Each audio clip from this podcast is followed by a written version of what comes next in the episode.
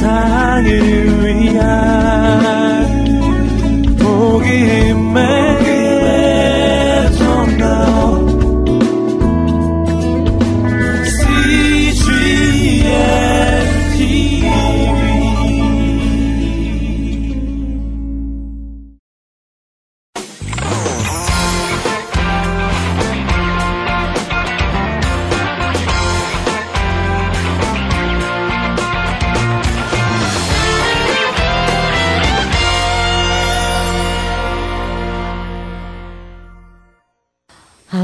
여러분의 자녀와 또 가정을 잠깐 어, 돌아보는 시간을 갖겠습니다. 제가 미국 어, 집회를 하고 돌아온 지 지금 한 며칠 됐는데요. 가끔 이런 질문을 받습니다. 아이들 키우는 게 너무 힘이 드는데 미국식으로 해야 됩니까? 한국식으로 해야 됩니까? 미국 문화로 해야 됩니까? 한국 문화로 해야 됩니까? 이런 질문을 받습니다. 그때마다 저는 이렇게 답합니다. 미국식으로도 하지 말고 한국식으로도 하지 말고 성경의 방법대로 하시면 됩니다. 성경은 가장 최고의 문화이고 성경은 우리 삶의 매뉴얼입니다. 문헌이 아니라 매일매일 살아가는 매뉴얼을 하나님께서 자세하게 적어주셨습니다. 그 중에 우리 자녀를 키우는 것에 대해서는 우리 하나님이 관심이 참 많으십니다. 나의 의와 구원이 세세토록 generation to generation 넘치기를 원하기 때문에 하나님은 자녀 교육에 관심이 많으십니다. 그래서 저번에 어떤 분이 그 선교사님 컨퍼런스, 선교사님 그 남아프리카 뭐 이런 데 전부 유럽에 있는 선교사님들을 모아놓고 그 컨퍼런스를 했는데 거기 섬기러 갔다 오신 분이 저에게 하는 말이 시험에 들었대요, 자기가. 너무 시험에 든 것이 뭐냐 하면 그렇게 헌신하고 하나님을 위해 사신다는 분들이 자녀들을 너무나 어, discipline 안 하고 그렇게 키워서 막 컨퍼런스 하는데 여기 뛰어 올라와서 잡아당기고 뭐 피아노를 치고 그리고 막 그냥 또 이거를 흔들어 갖고 뭐를 깨도 부모님들이 허허허 하고 웃고 나도 나도 나중에 나아지겠지 그런다는 거예요. 그 자기들이 시험에 든다는 거예요. 그 목사님의 자녀 자기한테는 귀할지 모르지만 우리에게는 너무 버릇없는 아이들로 보인다는 거예요. 혹시 여러분들 우리는 성경적인 방법으로 해야 됩니다. 좀 냉정하게 해야 됩니다. 제가 이제 나이 든 사람으로서 좀 부탁하는데 여러분의 아이들 너무 귀하죠? 근데 안 착한 거 아시죠? 안 착합니다. 성경에 분명히 우리 인간에게는 불순종과 반항의 영, 죄성이 있습니다. 내 아이 워낙 착해요. 이렇게 하는 순간 첫 단추는 잘못됩니다. 안 착합니다. 그래서 성경에 누누이 어려서부터 부지런히 반드시 훈계해라. 라고 얘기하고 있는데 우리 목사님들이 이걸 안 하신다면 교인들은 어떤 지침으로 삽니까? 뒤에서 다 흉보입니다. 여러분 아십니까? 미안한 얘기지만 뒤에서 다 보고 있습니다. 그래서 여러분이 사랑에 대해서는 오늘 제가 얘기할 시간이 없고 사랑은 하신다고 전제하고 올바른 사랑, unconditional love 그건 하신다고 다 하실 거예요. 그러나 여러분에게 미싱되고 있는 것을 제가 옆에서 많이 목격하는데 요즘 젊은 분들 또 우리 목사님들이 너무 요즘 사랑이 많아서 아이들을 디시플린 안 하는 거에 대해서 오늘 제가 좀 나이 든 사람으로서 얘기하려고 그래요. 교인들이 뒤에서 수군거립니다. 목사님 저러는데 우리 시험 들어. 그래요. 자, 그래서 여기 제가 여러분은 또 성경으로 근거를 안 하면 안 믿으실 것 같아서 자, 우선 우리는 아이들에게 순종을 가르쳐야 됩니다. 부모에게 순종하도록 가르쳐야 됩니다. 이것이 성경의 원리입니다. 제가 이렇게 대학생들을 보면 얘네들이 어떻게 자랐는지 다 알아요. 어떤 여학생이 저한테 와서, 어, 교수님, 웃긴다, 웃겨. 아, 교수님, 왜 그러세요? 아, 웃겨, 웃겨. 그러는 거 보면 얘가 어떻게 자랐는지를 알아요. 부모님한테 버릇이 하나도 없고, 하나도 부모의 권위를 겪지 못하는 아주 어, 소위 그런 허용, 허용, 펄미시브한 집에서 살았구나. 그걸 알아요. 또 어떤 학생은 와서 고개를 숙이고 눈도 못 마주치고 죄송합니다. 뭐가 죄송해? 죄송합니다. 그러면서 몸을 어른만 만나면 딱 얼어붙는 학생들이 있어요. 그럼 얘는 너무 권위주의적으로 자랐구나. 억눌려 자랐구나. 근데 저번에 한 청년을 만났는데 너무나 예의 바르고 어른들을 공경하면서도 밝고 자기 표현 잘하고 그리고 참 균형 잡힌 그런 청년을 하나 봤어요. 참 밸런스 맞추고 참 성품이 좋다. 예의 바르고 또 밝고 제가 저 부모를 한번 보고 싶다 그랬는데 그 어머니를 만났어요. 만났더니 어머니가 참 어, 안정감 있고 그리고 어, 굉장히 사랑이 많으신 분이더라고요. 근데 알고 보니까 몰몬교더라고요. 그때 당시에. 몰몬교였어요. 몰몬교가 자녀들을 엄하게 키운단 말이에요. 그래서 이, 이 학생은 그 아들은 굉장히 어른을 공경하고 예의 바르고 반듯하고 self discipline 자기를 자기가 discipline 하는 기능이 있더라고요. 물론 그 후에 어, 그 부모님은 예수 믿는 사람이 됐지만 몰몬교가 그렇게 키워요. 근데 원래 그것이 몰몬교 것이 아니라 성경의 원리예요. 성경의 원리예요. 그래서 여기 보면 두 번째 보면 여러분 다 아는 거 너무 우리들이요 설교를 하는 거하고 우리 삶이 안 따라가요. 우리는 이렇게 멋있게 설교하면 그게 나은 줄 아는데 천만의 말씀 그게 아니에요. 그두 번째 보면 엘리의 집안이 완전히 폐가 망신하고 망, 망해버려요. 그 이유를 분명히 여기하고 있어요. 자기 아들들이 저주를 자청하되 스스로 벌을 청하면서도 청하는 걸 알면서도 막지 않았어요. 나도 나중에 나아지겠지. 철들면 나아질 거야. 기죽이지 마. 나도. 이렇기 때문에 이 집안이 결국은 하나님 앞에 징계를 받을 수밖에 없었어요. 또 두 번째 보면 우리가 좋아하는 다윗. 얼마나 훌륭한 믿음의 사람입니까? 그러나 그 다윗이 자녀 교육에는 철저히 실패했습니다.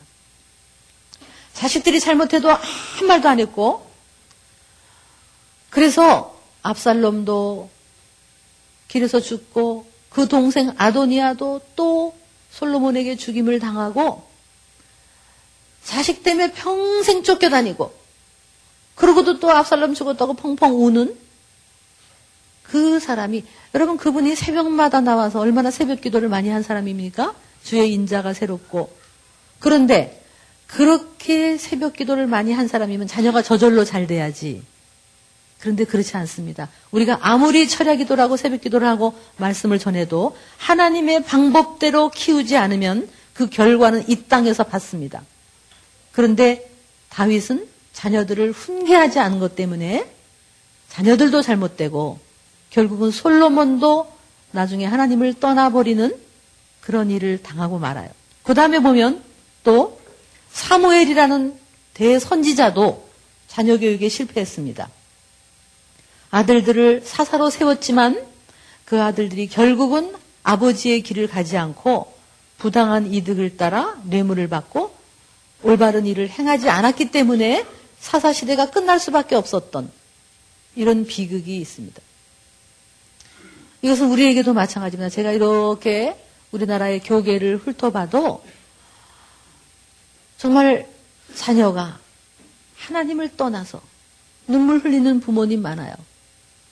아마 여러분이 신문에 봤겠지만 웨스트 포인트 그 사관학교에 어떤 아시아 청년이 용기 있게 그걸 용기라고 사실은 객기를 부리면서 자기가 어, 게이다, 호모다. 그리고 커밍아웃을 했어요. 그래서 학교에서 퇴학을 시켰어요. 그랬더니 인권단체가 붙고 오바마한테 편지를 쓰고 그래가지고 지금 다시 학교로 일단 들어갔어요. 근데 그 학생이 아시아계라고 그랬는데 이름이 다니엘 최예요. 그 아들 얼마나 태어났을 때 귀했겠습니까? 이름을 다니엘이라고 붙였어요. 그런데 그 아들이 그렇게 하나님을 떠나버렸어요. 제가 미국에 이번에 어머니들 모아놓고 기도하면서 그 아들을 위해서 기도했어요. 그 부모님의 마음이 얼마나 기가 막힐까. 언젠가는 돌아오겠죠.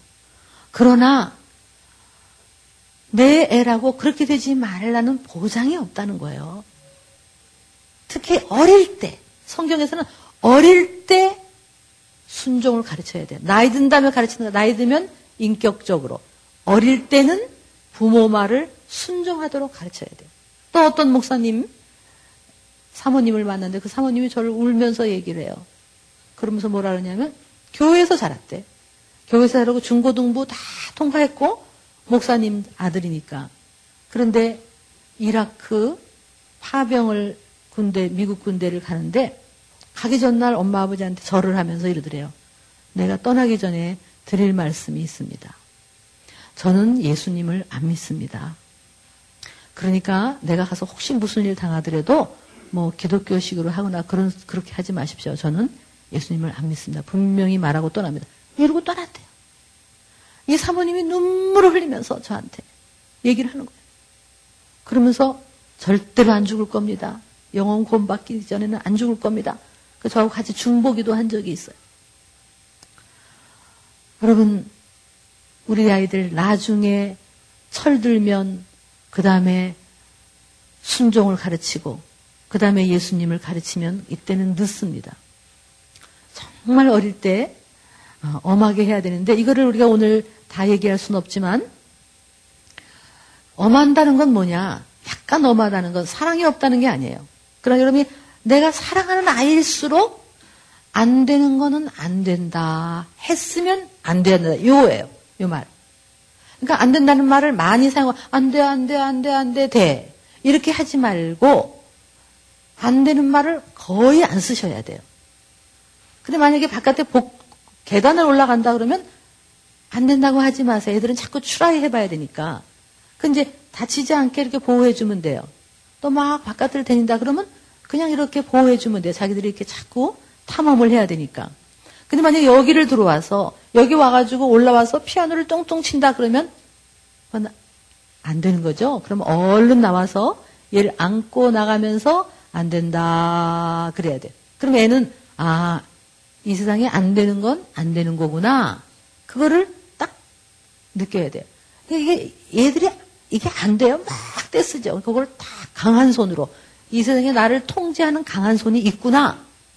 그래서 질서를 애들 속에 넣어줘야 된다는 거. 사랑하는 아이일수록. 근데 보세요. 요즘 좀 보면 애들이 막 돌아다니면 많은 부모들이요. 뒤에 앉아가지고 권위도 하나도 없이 그냥 이래. 야, 안 돼. 왜 저러지? 정말. 이러고 말아요. 그리고 뭐냐면 착하지 안 착하다니까요. 안 착해요. 그러니까 애들이 뭐 들은 척도 안 하는 거예요. 그리고 뭐 대부분 하는 부모님들 맨날 똑같죠. 괜히 거짓말, 협박. 이게 뭐예요? 뭐, 애비, 뭐, 경비 아저씨 잡아간다, 뭐, 망태기 할아버지, 뭐, 이런 소리 하고, 옆에서 아저씨 주사 꾹 놓으세요, 뭐, 이러고, 다시는 안 데리고 다닌다, 그 맨날 데리고 다니고, 놓고 간다고 안 놓고 가고, 이러니까, 애들이 그 말을 말 같지도 않게 여기는 거예요.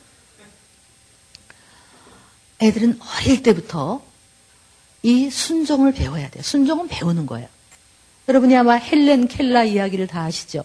헬렌 켈라가 부잣집 딸. 그런데 가정교사가 와보니까 얘가 온 식탁을 손으로 막 쓸고 다녀요. 선생님이 이걸 금지시키려고 그랬더니 그 아버지가 한 말이 있어요. 놔두세요. 불쌍한 애인데 놔두세요. 얘가 원래는 천사 같은 애였습니다. 그때 이 썰리반 선생님이 한 말이 있어요. 당신 따님이 천사 같았을지 모르지만 지금은 악마가 되어가고 있습니다. 악마로 키우시겠습니까? 아니면 나에게 맡기고 훈련하시겠습니까? 그리고 데리고 가가지고 오두막에서 단둘이 또 뒤집어 엎으려고 때 손을 탁 잡고 금지시켰을 때 얘가 짐승처럼 달려들 할킬려고 그러지만 걔를 있는 손을 다해서 붙잡고 지칠 때까지 놓고 그 싸움을 하루 이틀 사흘 지냈을 때 얘가 아, 이 어른의 말에 순종해야 되는 걸 아는 순간 아이는 변하기 시작해. 교육이 일어나고 그 영혼이 살아나고 그리고 그 아름다운 여성으로 자라는 거예요. 우리는 반드시 질서가 필요하고 그래서 이거는 이제 다 할 수 없지만 여러분이 한 가지만 하시면 돼요. 이 권위에 있어서 가장 중요한 것은 엄마가 안 된다 그러면 아빠도 안 된다 그래야 권위가 딱 서요. 여기 어른이 똑같아야 돼. 예를 들면 아이가 어, 식당에 가서 엄마 나 콜라 한 잔 주세요. 그러면 엄마는 어떻게 해야 돼요? 만약에 콜라는 몸에 안 좋아서 안 돼. 그랬으면 안 돼야 돼요. 엄마 나 콜라 한 잔. 엄마 안 되는 건 안 되는 거야? 엄마 오늘 하루만 딱 그러면 안 돼. 안 되는 건 안 되는 거야. 다 그래야 돼. 그래야지 한 번 안 된다는 건 안 된다고 해야지 아이들에게 이게 딱 질서가 생기는 거예요. 근데 만약에 얘가 아빠 난 콜라 한 잔만 그러면 아빠가 어떻게 해야 돼요? 엄마가 안 된다 그랬으니까 안 되는 거야. 그래야지 아이들이 권위가 쓰죠. 근데 대부분이 뭐 엄마는 안 된다, 아빠는 내비둬라, 할머니는 기죽이지 마라, 막 이 셋이 다 다르고 어, 엄마 안 된다면 아빠는 어이구 왜 그래 그래.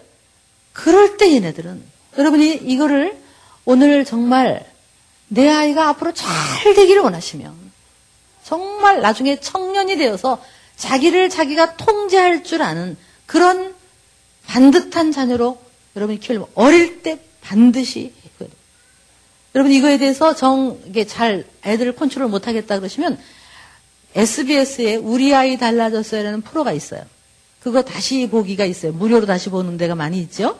그런 데 가가지고 적어도 한 두세 편만 보시면 컨셉이 딱 생겨. 그 사람들이 얼마나 잘하는지 몰라요. 그게 원래 우리 성경의 원리예요. 그래가지고 보면 애들이 막, 오, 거기 보면 시장 판을 뛰어다니면서 온 데를 휩쓰고 다니고 온 동네에 소문났는데 이 사람이 딱 붙어갖고 보면 그 집을 보면 영락 없어. 엄마, 아빠 의견 다르고 할머니 의견 다르고 막 뭐 누가 단체 막 그거를 잡으니까 얘가 얼마나 아주 애들이 반듯해지고 사랑스러워지고 예의 발라지고 그 다음에 이거 쉽지 않지만 여러분에게 부탁드려요. 그렇게 여러분이 아이를 반듯하게 어른에게 순종하고 질서 있고 어른, 엄마 아빠 말을 듣고 그리고 차분히 앉아서 예배 드릴 수 있도록 강하게 훈련하면 여러분 교인들이 보고 와 확실히 목사님 가정은 다르다. 그래야 우리 말빨이 서요. 내 식으로 하시면 안 돼요. 성경적 원리대로 해야 돼요. 꼭좀 어, 하실 수 있기를 바라고 어, 그 다음에 제가 아이고 할 일이 많은데 어떡하죠? 두 번째 보면 여러분 남편이잖아요. 제가 저기 뒤에 이제 가족 사진을 보면서 아까 우리 목사님하고 둘이 이런 얘기를 했어요. 아유 가족이 없는 줄 알았더니 사진 보니까 다 가족이 있네 그러시더라고요. 네. 예, 정말 어, 가족 사진 찍은 거 보니까 너무 좋은데 어, 여러분의 사모님들이 참 어, 외로우시죠. 외롭고 어, 또 여러분은 바쁜 남편이시죠. 그죠? 어, 그렇긴 하지만 우리 이것도 마찬가지로 성경의 원리대로 아내를 사랑하셔야 되고 여러분이 문화적인가 이게 예를 들면 우리나라 전통 여러분 속에 아직도 내 이 피 속에 유교적인 어떤 그런 것이 남아 있지 않은가 점검하셔야 돼요. 이게 문화는 삶의 틀인데 우리들이 교회를 다니면서 나는 아직도 우리 부모님에게서 배운 문화적인 전통적이고 유교적이고 뭐 그런 문화가 내 안에 남아 있어요. 이거를 참 치유해야 돼요. 왜냐하면 문화도 구원받아야 되니까. 그 성경의 문화예요. 근데 여러분은 이제 우리 남성들은 특히 우리 한국 민족의 남성 문화가 있잖아요. 우리 속에 있다, 고요 제가 나이 든 사람만 있을 줄 알았더니 젊은 분도 있더라고요. 그 중에 대표적인 게 남성 우월주의고 권위주의죠. 권위주의는 아니에요. 권위는 좋은 거지만 권위주의는 아니죠. 그래서 우리들이 아주 남성주의 이거를 버리셔야 돼요. 저번에 제가 이제 포항에서 한번 이렇게 최고 경영자 과정이라는 게 있었어요. 한동대학에서. 그거 수료식이 있어서 갔어요. 호텔에서 하길래. 갔더니 아주 그 처음으로 사모님들을 모셨어요. 그날은. 한 30명 수료하는데 사모님들이 왔어요. 그래서 제가 이렇게 이제 예, 강의하기 전에 아 오늘 사모님들이 처음 오셨으니까 소개 좀 하시죠. 그래서 소개할 때 아, 사모님들 성함을 얘기해 주시고 그리고 아주 감사한 거 장점 하나씩 소개해 주세요. 그랬어요. 그랬더니 이제 경상도 포항 남자들이잖아요. 탁 일어나더니 한 사람이 탁 일어나더니 아 우리 집사람입니다. 뭐 장점이랄 게 있습니까? 못났습니다. 이러고 딱 앉아요. 이제 그랬더니 그 다음 사람이 아주 줄을 이어서 올라와서 아 우리 집사람입니다. 그래서 뭐 장점이랄 게 밥 잘하고 그저 뭐 집 잘 지키고 그렇습니다. 그러고 앉아요. 하나같이 자기 아내 이름도 얘기하지 않고 자기 아주 집사람을 약간 아, 깎아내리는 것이 마치 미덕인 양 하나같이 그러니까 그 부인들은 전부 다 고개를 푹 숙이고 그래 나 못났다 어쩔래 뭐 이런 표정이에요. 그런데 중간에 한 남성이, 한 남, 남편이 일어났어요. 일어나더니, 어, 이렇게 얘기하는 거예요. 제 사랑하는 아내, 김영숙을, 영, 영숙 씨를 소개합니다. 그러면서 저는 제 아내만 생각하면 참 감사한 게 너무 많고, 그리고 제 아내가 없었으면 지금의 나는 없습니다. 제 아내의 사랑과 기도 때문에 내 지금의 내가 있습니다. 정말 이 자리를 빌어서 감사합니다. 이렇게 하고 앉는 거예요. 그러니까 사람들이 이상하다는 식으로 쳐다보는데 제가 끝나고 그분을 찾아갔어요. 그랬더니 그분이 아, 우리 온누리교회 출신인데 지금은 포항에 가서 다른 옆 교회에 안수 집사를 하고 계시고 그리고 최근에 아버지 학교를 수료하셨더라고요. 아버지 학교에서는 집사람이라고 안 하잖아요. 전부 다 아내입니다. 아내입니다. 이렇게 하도록 하는데, 우리, 우리 하목사님을 제가 보면 아버지 학교를 안 하셨는데도 옛날부터 꼭 제 아내입니다. 그 집사람이란보다는 제 아내입니다라는 말이 너무너무 이게 좋은 거예요. 그, 그 사람의 인격이, 남편의 인격이 돋보여요.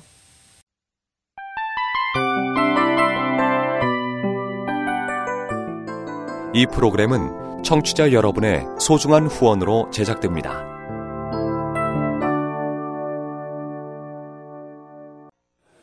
제 아버지 학교에서는 집사람이라고 안 하잖아요. 전부 다 아내입니다. 아내입니다. 이렇게 하도록 하는데, 우리, 우리 하목사님을 제가 보면 아버지 학교를 안 하셨는데도 옛날부터 꼭 제 아내입니다. 그 집사람이란보다는 제 아내입니다라는 말이 너무너무 이게 좋은 거예요. 그, 그 사람의 인격이, 남편의 인격이 돋보여요. 참, 제가 이렇게 우리가, 우리가 문화적인가, 아니면 성경적인가, 이걸 생각해 봐야 돼요. 그래서 이렇게 어색한 게 있어서 우리들이, 우리 부모님의 그 습관대로 어색한 게 있어서, 그런데요, 제가 한 번은 주례를 섰어요. 우리 졸업생을. 주례를 서면서, 어, 아내를 존중해라, respect 해라. 그래서 어, 나하고 약속 한번 합시다.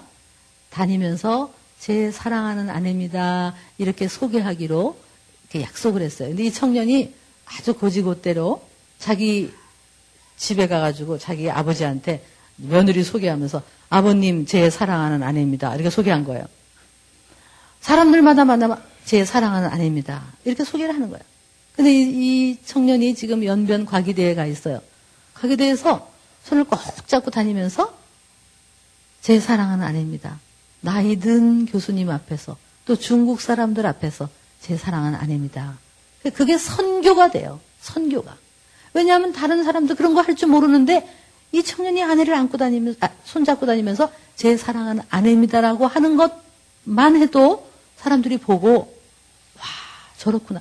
그러니까 사탄이 틈탈 수가 없어요. 그 아내가 꽃이 펴요. 얼마나 이 자상이 올라가고 그리고 남편에게 어떻게 못하겠습니까? 근데 이게 언어의 문제예요, 언어의 문제. 제 사랑하는 아내입니다. 쑥스러운 거 한 번만 뛰어넘으시면 돼요. 왜 우리나라 말이면 꼭 말해야 되나 뭐 말해야 되죠.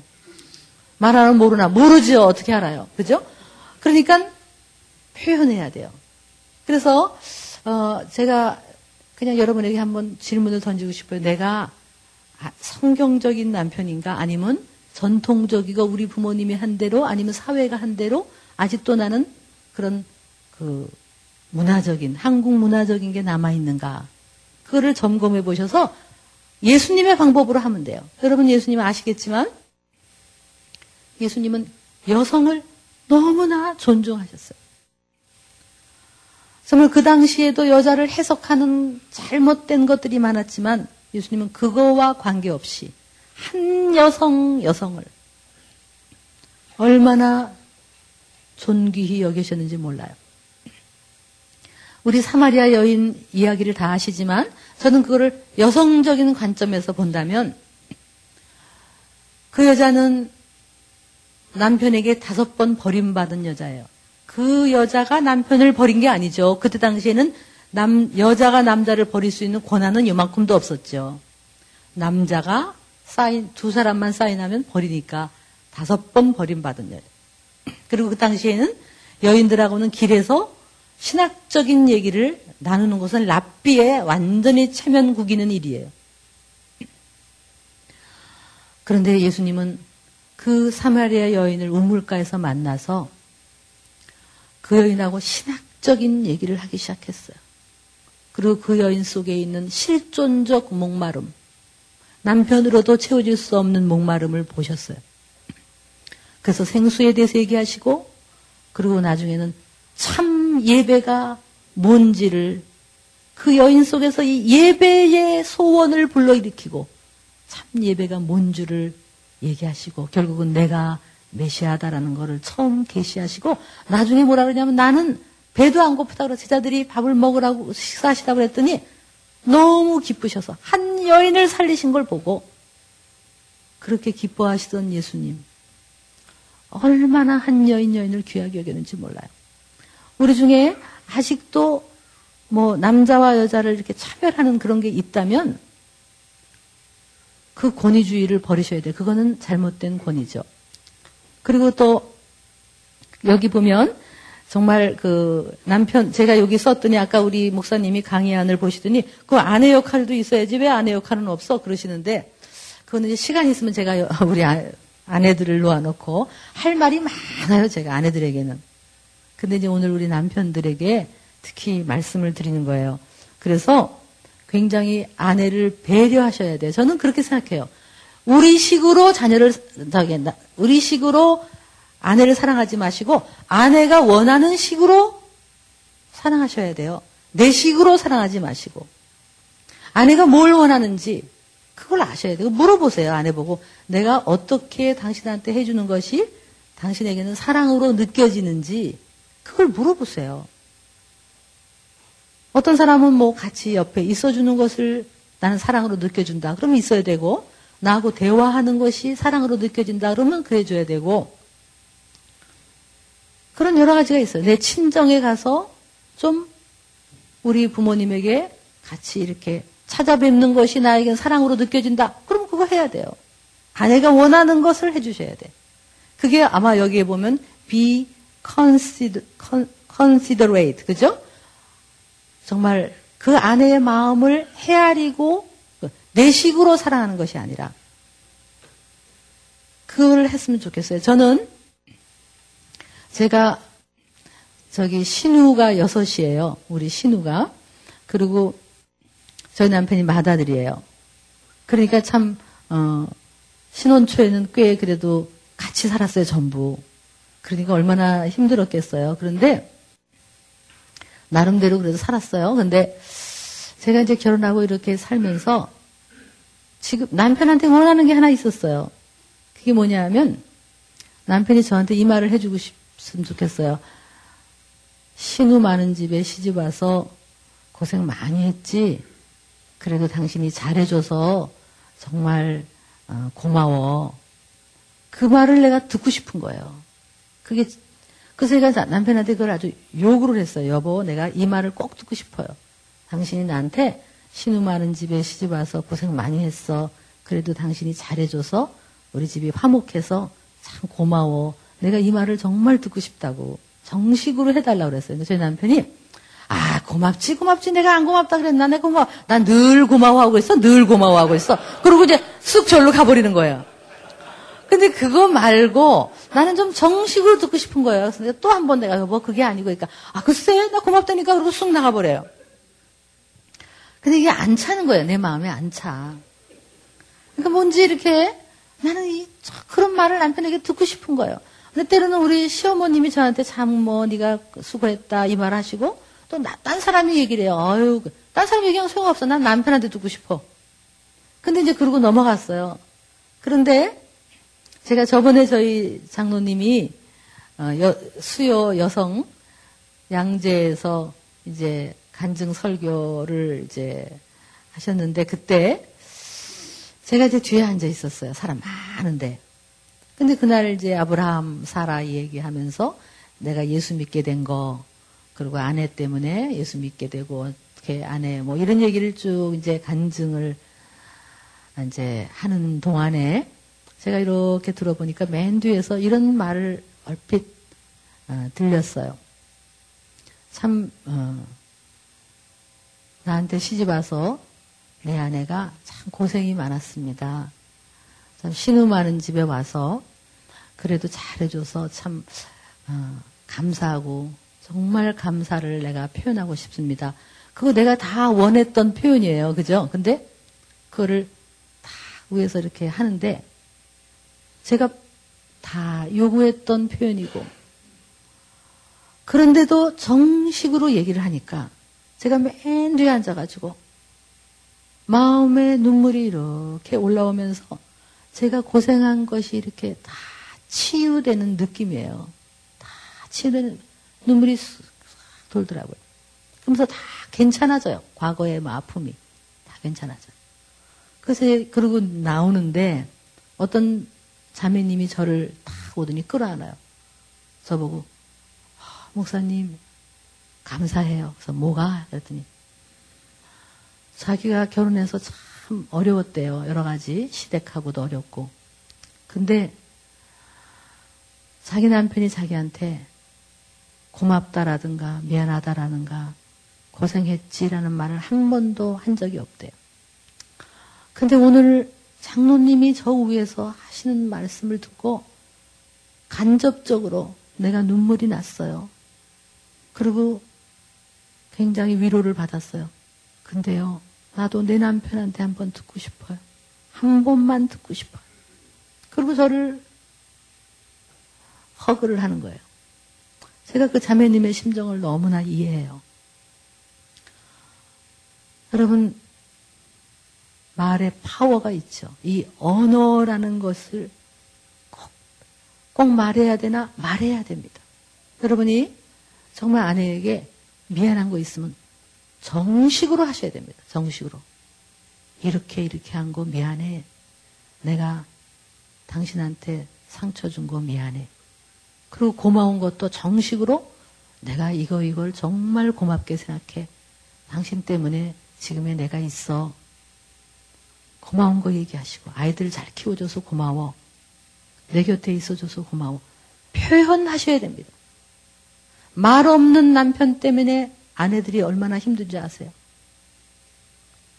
표현하셔야 됩니다. 여러분이 바쁘기 때문에 더 잠깐 아내와 있는 시간을 quality를 높이기 위해서는 표현을 하셔야 됩니다. 아내의 마음을 헤아리는 거 이것이 사랑이지 내 식으로 사랑하는 게 사랑이 아니라는 거예요.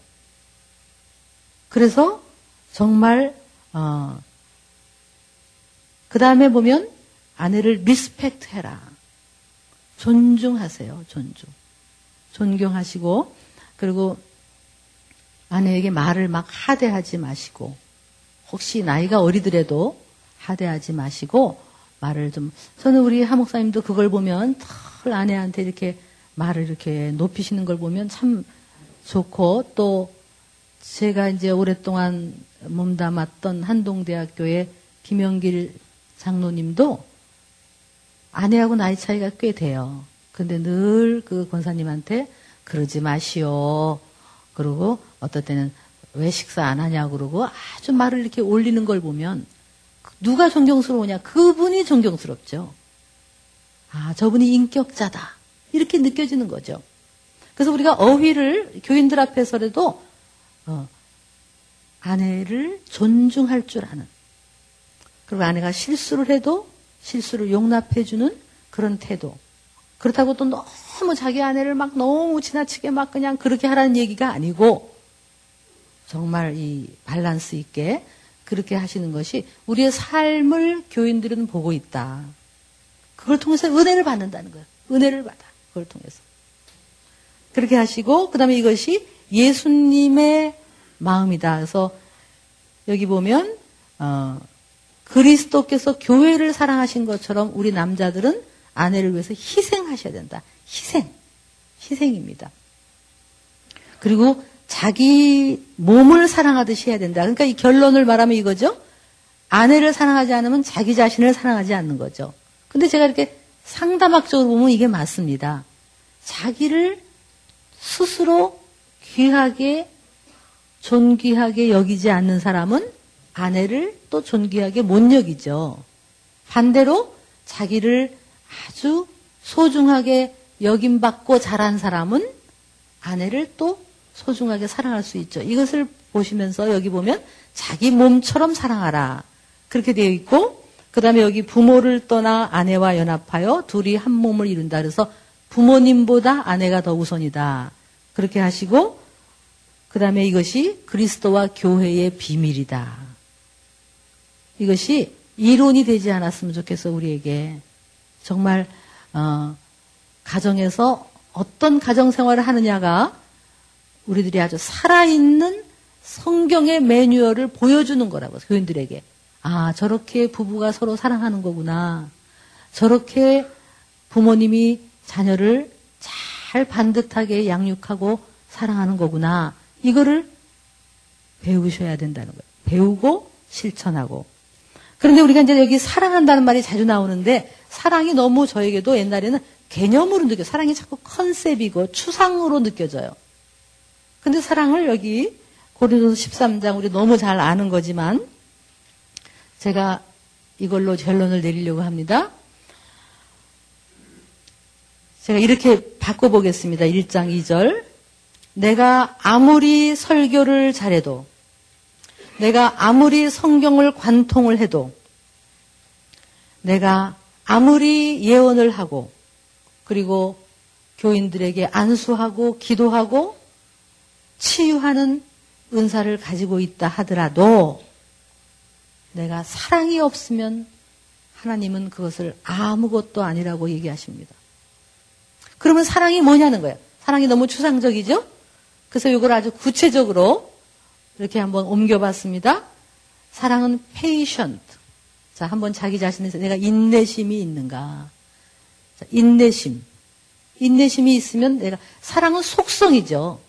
그러니까 사랑은 너의 문제가 아니라 나의 문제죠. 내가 사랑이면 누구도 사랑해 내는 거고, 내가 사랑이 없으면 그 누구도 사랑 못할 뿐이지. 네가 사랑스러워서 사랑한다, 사랑 못해서 사랑한다는 말 못한다는 틀린 말이죠. 사랑은 객체의 문제가 아니라 주체의 문제예요. 그리고 사랑은 어, 나의 속성이에요. 성품. 자, 성품에서 보면 내가 인내심이 있는가를 보세요. 인내심. 자, 인내심. 그러면 내가 친절한가? 내가 친절한 사람인가? 자, 친절한 것을 가장 많이 우리가 점검하려면요. 어떻게 알냐면 여러분의 아랫사람한테 친절한가를 보면 나에게 이 속성을 알 수가 있어요. 나보다 약하고 우리들 옆에서 도와주는 간사 혹은 내 밑에 있는 사람에게 내가 친절한가? 친절한가? 제가 우리 장로님한테도 늘 하는 얘기예요. 뭐 이렇게 전화 오면 어떤 일을 하시는 간사 간사분들 어리잖아요. 어리잖아요. 장로님은 나이가 많잖아요. 제가 늘 친절하라고. 친절하라고. 그 간사들 한 사람 한 사람한테 가장 친절한 것 이것이 예수님의 태도죠. 그래서 여러분 자신을 돌아보시라고요. 나한테 사랑의 속성이 있는가? 아내한테 친절한가? 그리고 또 어려운 사람한테 친절한가? 우리가 교회를 다니면서 참 어려운 게요. 우리 교인들도 이런 사람 많아요. 자기가 이제 목사님이 저렇게 오시니까 인사를 하려고 이제 목사님이 웃고 계시더래. 막 손짓을 해서. 그래서 이제 어, 날 보고 웃으시는가 보다라고 막 인사하러 갔더니 내 앞에 어떤 분이 있으셨대요. 근데 그분은 자기보다 아주 더 위치도 좋고 돈도 많고 이런 분이래요. 근데 자기는 막 인사하려고 막 그런데 목사님이 아, 그 사람한테 막 악수를 하고 자기 옆에 있는 거를 모른 척하고 가셨대요. 저한테 와서 자기는 그것 때문에 지금 막 1년 내내 상처를 받고 있는 거예요. 그 목사님 설교는 들리지도 않는데 자기가 그때 상처를 받아서. 제가 물론 변명을 했죠. 아, 그 목사님이 왜 자매님을 그렇게 그랬겠냐마는 그날 뭐 무슨 중요한 일이 있었겠죠라고 변명하지만 이 사람은 상처받아요. 그런 사람이 얼마나 많은지 몰라요. 할 수 없이 여러분들은 다니면서 이렇게 사람만 보지 말고 저쪽에 있는 사람 나한테 인사 안 하고 쳐다보고 있는 사람 모든 사람한테 가셔서 친절하셔야 돼요. 힘들어도 하셔야 돼요. 그것이 우리들이 사랑의 본으로 사는 그런 힘들지만 더 하셔야 돼요. 네, 이게 사랑의 속성이고요. 그 다음에 이제 제가 뛰어넘겠습니다. 내가 교만하지 않는가. 자, 이게 우리의 관건입니다. 관건. 교만하지 않은가. 근데 교만한 사람의 특징은 자기가 교만한 걸 몰라요. 정말 몰라요. 그리고 이 애티튜드. 참 우리의 태도가 교만하지 않으려고 정말 우리는 무지 노력을 해야 돼요. 그리고요, 설교할 때도 가끔 우리가 그렇게 느낄 때가 여러분이 설교하실 때 우리 저는 교인 입장에서 보면 이런 느낌이 들어요. 나는 다 마스터 했으니까 그 교인들 여러분들이 이렇게 해야 됩니다. 이렇게 느껴요. 그러면 우리는요 마음을 이렇게 확 열기가 어려워요. 교만하게 느껴져요. 설교에도 왜냐면 가르치려고 하는 태도만 가졌다면, 설교에서 남을 가르치려고만 한다면, 그것은 교만으로 느껴져요. 그러니까, 사실, 똑같이 우리도, 교인들도 성화의 과정을 가는 거고, 우리도 어려운 이 삶에서 실수도 하고, 넘어지고, 이걸 같이 더불어, 그래서 좀 이 가르치는 그 말투에서 저와 여러분이 이렇게 말씀하신 분 많으시죠? 그리고 좀 함께 나가는 길로 좀 설교해 주셨으면 참 좋겠어요. 제가 어제 오늘 이렇게 다니면서 내가 우리 사랑하는 목사님들에게 말씀 전할 기회가 생겼는데 하고 싶은 말 있으면 해봐, 해봐. 막 사람들한테 막 그래서. 근데 할 말이 너무 많대, 너무 많대.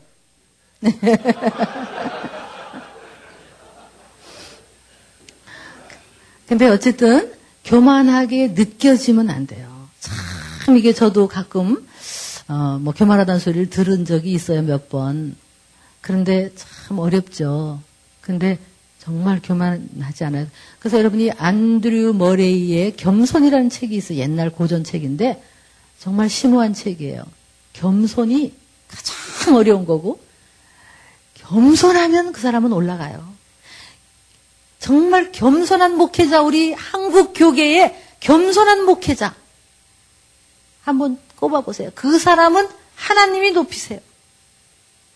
정말 우리들이 겸손하도록 아주 노력하셔야 되고, 그럼 아래 사람한테 겸손해야 되고, 또,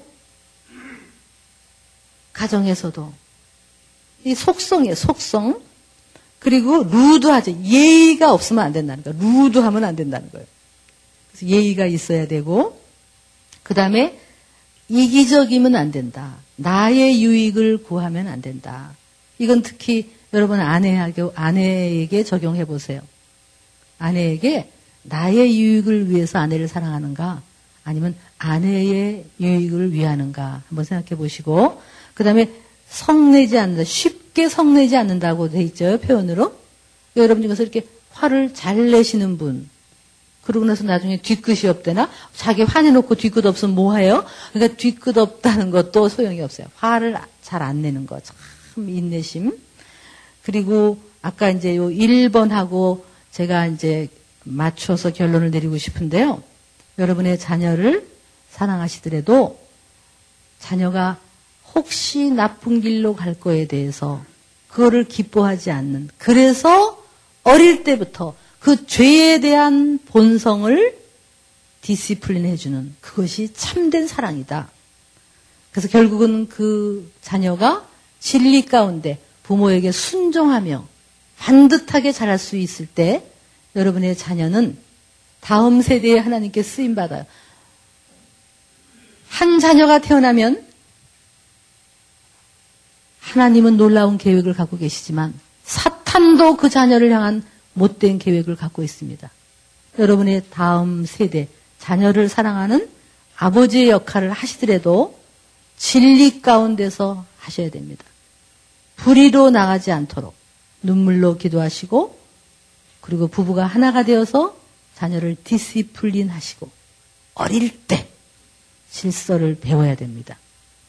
그렇게 하면서 삶에 우리들이 본을 보일 때 교인들에게 열 번 설교하는 것보다 아, 저 목사님 아내를 저렇게 귀히 여기고 존중하고 그리고 사랑이 많으시구나. 그리고 아이들을 질서 있게 부모에게 순종하도록 잘 훈련하시는구나. 아, 저게 성경적인 어, 삶이구나. 라는 것을 우리의 삶을 통해서 교인들이 보고 그렇게 어, 사는 여러분이 될 수 있기를 바랍니다.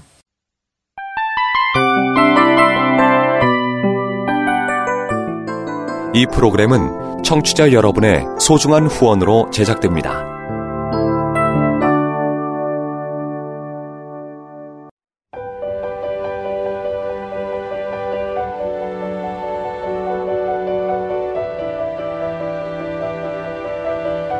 세상에는 수많은 교회들이 있지만 더 깊이 있는 말씀 강해를 찾기 위해 크기로만 교회를 선정하지 않습니다.